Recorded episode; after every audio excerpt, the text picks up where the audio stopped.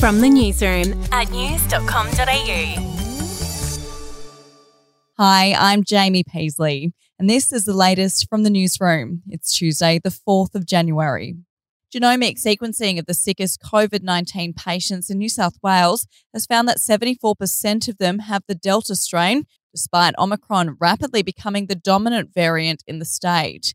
Analysis of patients in ICU since December 16 confirms the earlier suspicions from health officials that it was Delta and not Omicron putting patients in intensive care. Health Minister Brad Hazzard says the presence of Delta was a sobering wake up call for the unvaccinated.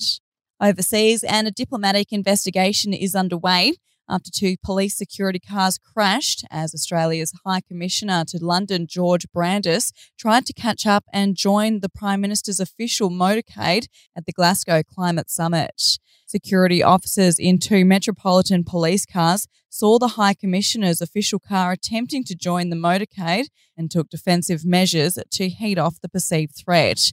The good news is nobody was injured.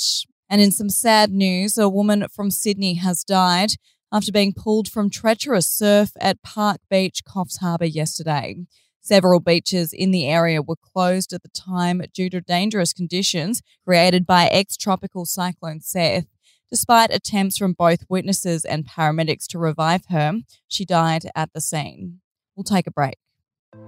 Hey, I'm Felicity Harley, and I host Healthyish, where we chat to experts, influencers, and people in the know from around the globe to arm you with the knowledge to make healthier decisions for your mind, body, and soul. I think if we're going to be focusing on health, like sleep is probably the biggest component Oh, of that. I, I think sleep is the cornerstone. Like choose the harder option because I've never woken up and gone, I regret that run that I went at 4 a.m. I've never done that. Search for Healthyish and Extra Healthyish wherever you get your podcasts.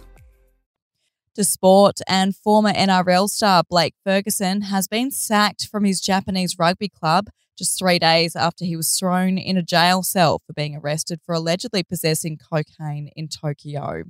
The club confirmed the 31 year old had been arrested in Tokyo after an altercation at a restaurant led him to be taken to a police station where he was searched and found in possession of the illegal substance. Japanese police can hold offenders for up to 23 days due to drug offences, and Ferguson could face up to five years in jail.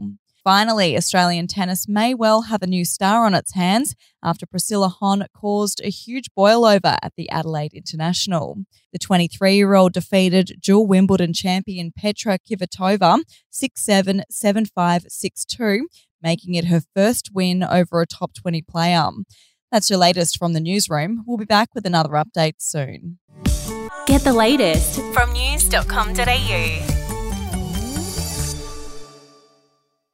Are you ready to get an inside look at crime from someone who has investigated some of Australia's worst crimes? It was like Aladdin's Cave. The luminol found bloodied footprints and bloodied handprints on a wall. So it's Yeah. just like a horror movie. Former homicide detective Gary Jubelin sits down with cops, crims, addicts, victims, small time cheats, and big town lawyers as they tell their incredible stories. My house got raided. Next thing you know, I got bail refused. Next thing you know, I'm on a truck to Parklea Prison. Listen to I Catch Killers early and ad free on Crimex Plus on Apple Podcasts today or wherever you get your podcasts.